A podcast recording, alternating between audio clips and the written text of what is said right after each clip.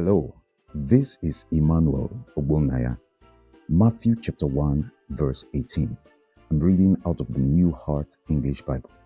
It says, Now the birth of Jesus Christ happened like this. His mother Mary had been engaged to Joseph, and before they came together, she was found to be with child from the Holy Spirit. When you look at the scripture, you notice that it clearly says that Mary was found to be with child. In other words, it was found out that she was pregnant before she came in contact with a man. Something that had never happened in nature before was made possible in the life of Mary through the Holy Spirit. This verse shows us that the Holy Spirit can make a scientific impossibility become possible. Now, God had spoken through Isaiah the prophet that a virgin would conceive and give birth to a child. Meanwhile, such a thing had never happened before. It was a classic case of a natural and scientific impossibility. But when the time came for that word which God spoke to come to pass, God chose a virgin and sent her an angel to intimate her on what was about to happen to her. That virgin was Mary. The angel Gabriel came to her with a message. From Luke chapter 1, verse 26 to 38, we see the account of how an angel called Gabriel was sent by God to Mary. The angel brought Mary the news that she had been chosen by God to give birth to God's Son. In Luke chapter 1, verse 34, Mary asked how it would come about since she was still a virgin. She was curious to understand how God intended to bring this thing about. So in Luke chapter 1 and verse 35, the angel told Mary how the conception would take place. He said to Mary, The Holy Spirit will come on you, and the power of the Most High will overshadow you. The angel said, The power of God will blanket you. Now, that was how Jesus was conceived. This is why Matthew chapter 1 and verse 18 says that Mary was found to be with child from or by the Holy Spirit. The same Holy Spirit who did that in the life of Mary is still at work today. You know, when you think about the conception of Jesus, it was a pure manifestation or what you would call a demonstration of the Spirit and the power of God. Remember that the angel told Mary that the Holy Spirit would come upon her and that the power of the highest, the power of God, would overshadow her. So the conception of Jesus was a demonstration, it was a manifestation, it was a result of the Spirit and the power of God. That is, the Holy Spirit was the one who brought Jesus about. He was one who planted Jesus in the womb of Mary.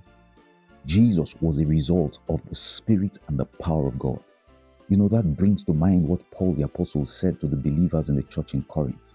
He said to them in 1 Corinthians chapter 2, from verse 1, he said, Brethren, when I came to you, I didn't come to impress you with the way I sounded or with vocabularies. He said, I didn't come with excellency of speech. When I brought the gospel to you, that was not my focus. In verse 2, he said, My focus was Jesus Christ and what he accomplished for you. Jesus Christ and what he did on the cross.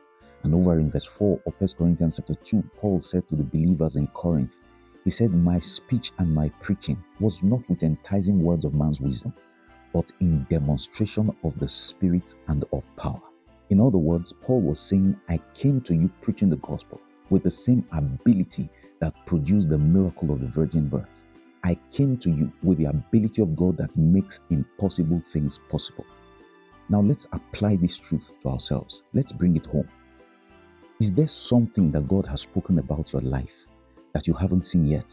Because everyone believes and has concluded that it's a natural and scientific impossibility. Is there something you would like to see happen, but then the odds are against the possibility of it ever coming to pass? Is it about your health? Is it about your finance? Or is it about some area of your life that matters to you? Or like it was in the case of Mary, is there something that God wants you to do, but because no one has ever done it before, it seems like it's an impossibility? Listen, friend, this Christmas, God has sent me to remind you that the Spirit of God can materialize something in your life that the whole world terms a scientific and natural impossibility. This Christmas, I bring to you the Spirit and the power of God. The Holy Spirit makes the impossible possible. Now, listen to this. Here is how to engage the power of the Spirit of God. If there's something you are desirous of, find the promises of God concerning that thing in the scriptures. Read the promises of God on that matter. Believe the promises of God. And then, through your confession, place them on your lips and begin to speak those promises from the Word of God over yourself.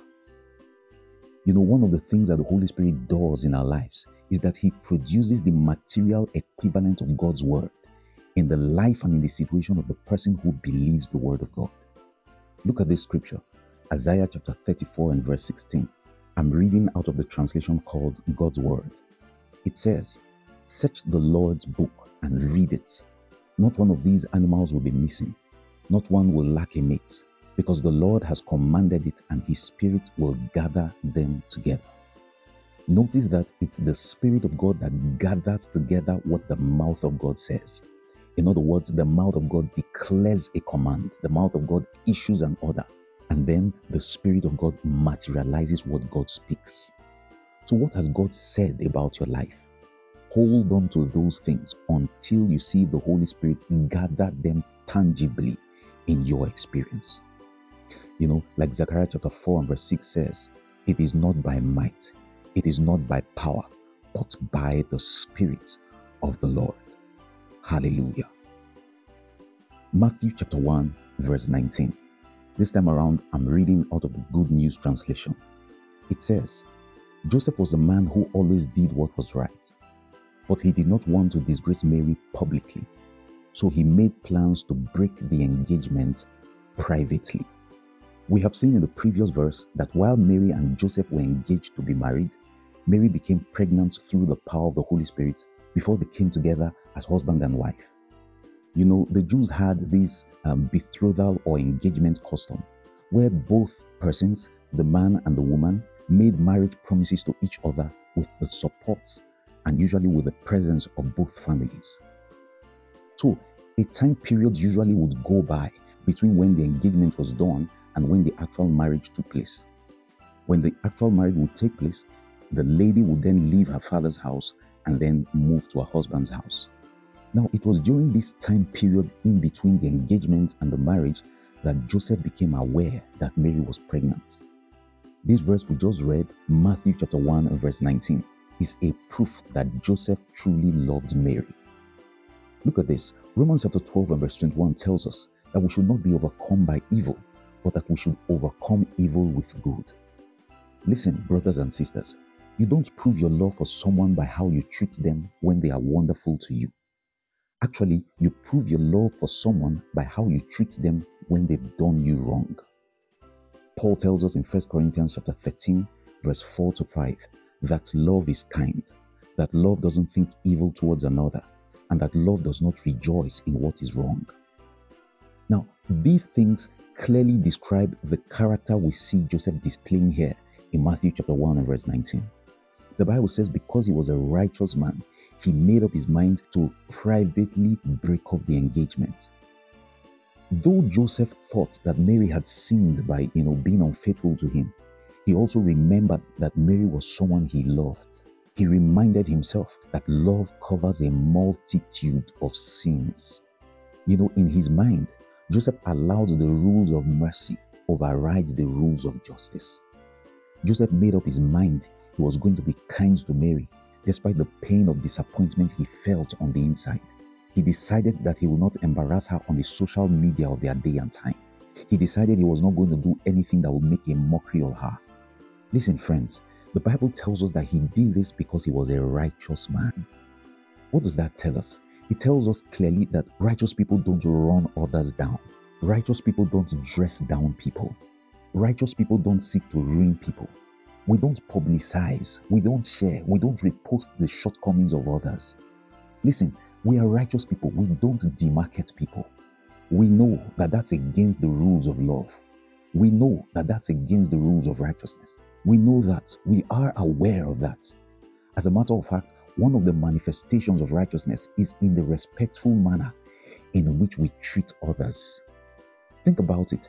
Imagine the degree of kindness, respect, and honor that Joseph was still according to someone he honestly thought had betrayed their marriage plans.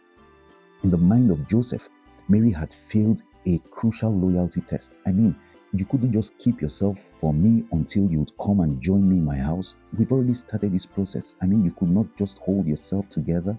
All of those thoughts were on his mind. But despite all of that, he decided he was not going to embarrass her. You know, and let me say this yes, there are sometimes when we see the need to exit certain relationships. There are times when we see the need to discontinue certain alliances, certain friendships, certain associations, certain partnerships. There will come times when we see the need to exit certain relationships that we have been in.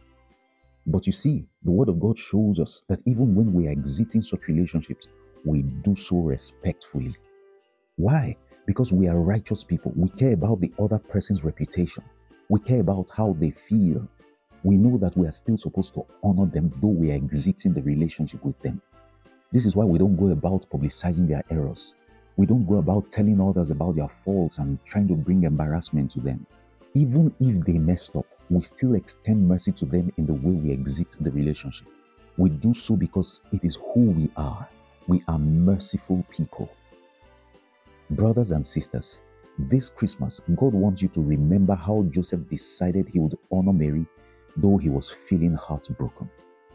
Never forget this that love treats people better than they deserve. And righteous people are people powered by the love of God. We are conscious of the fact that everything we do is driven by God's love. God willing, we will pick it up from here in our next conversation.